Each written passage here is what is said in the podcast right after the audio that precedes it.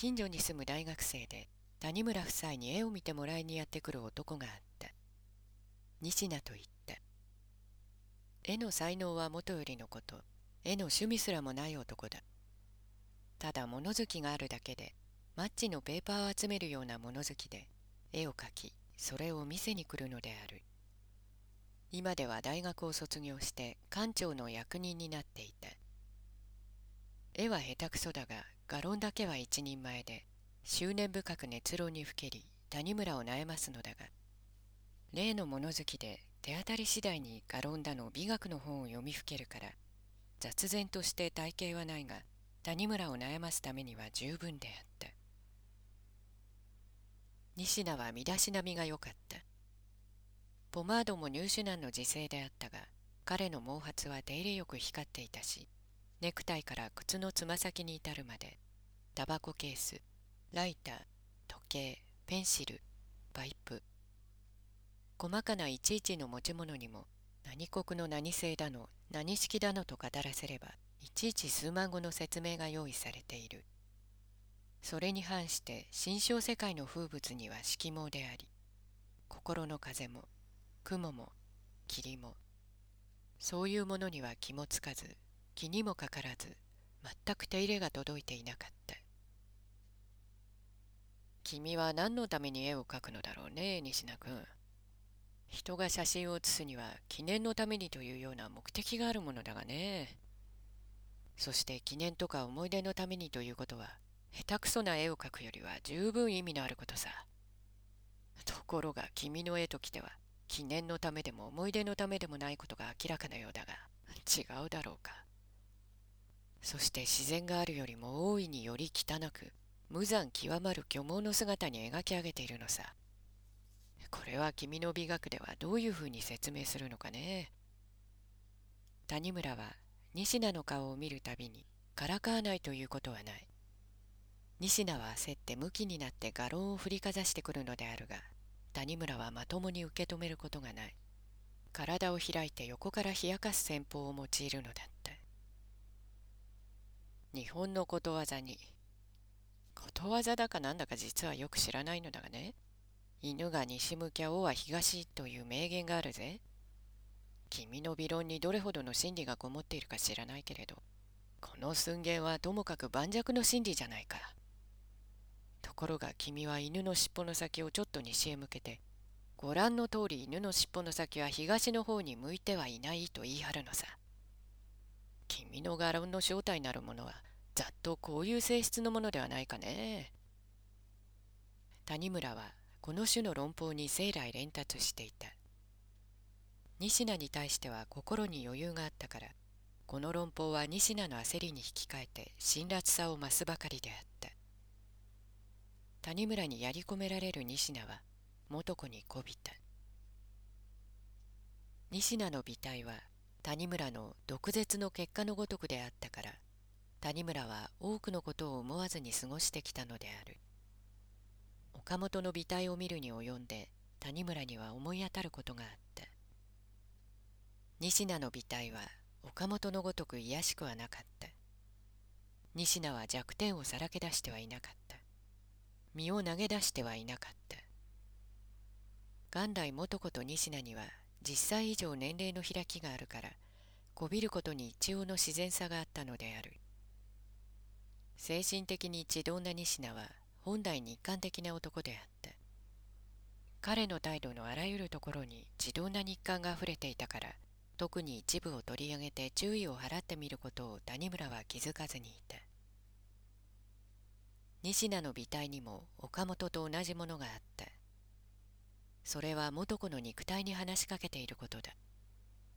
岡本の美体によって谷村はそれを発見した。その時谷村はさらに意外な発見をつけ出した。それはカエルの正体についてであった。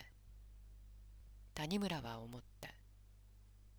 この数年来西名に対して見せている谷村の態度が元子の反感を育てていたのではなかったか。谷村は常に西名をやり込める。その作品を嘲笑する。惨めな思いをさせている。そして怒らせて越に言っている。元子はその谷村に密かな憤懣を寄せていた。そしてやや似た事態が岡本の場合に起こった時岡本に固くしてかねての憤懣を吐き出しているのではないかと。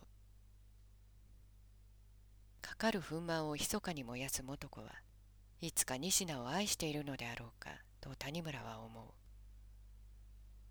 元子は谷村を精一杯愛しており昔も今も変わりはなかった。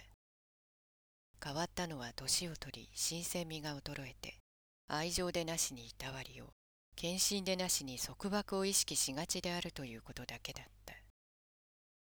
谷村は元子の魂の純潔を疑る思いはみじんもなく長い旅路の大きな感謝があるだけだった。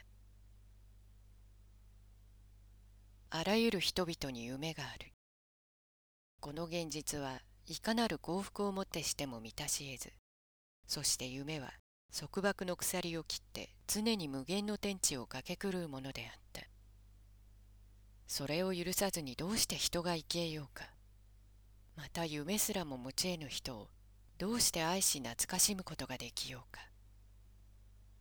人に魅力がありとすればその胸に知り得ぬ秘め事があるからでありその胸に夢も秘密も失せ果てた時何人が無残なむくろを愛しえべきはずがあろうか。しかし元子の夢とはこの現実の束縛を逃れて元子は何を夢見ているのであろうか。夢の中に仁科を思うこともよい。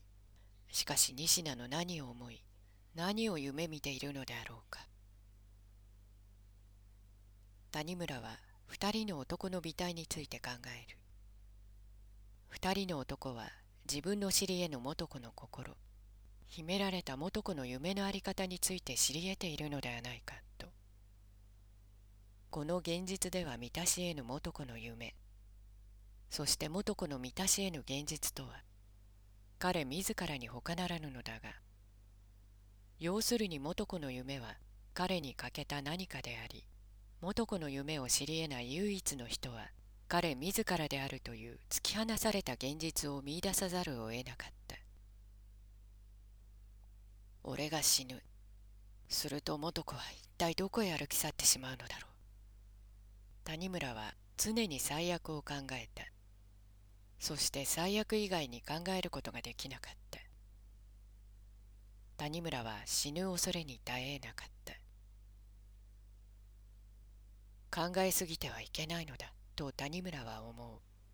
このささやかな現実ささやかな生命に精一杯のいたわりと愛情だけを注がなければと。しかし谷村は熱烈な恋がしたいと思った。肉体というもののないただ精神があるだけのそしてあらゆる火よりも強烈な燃え狂い燃え絶えるような激しい恋をその恋とともに書き消えてしまいたいと谷村は思った。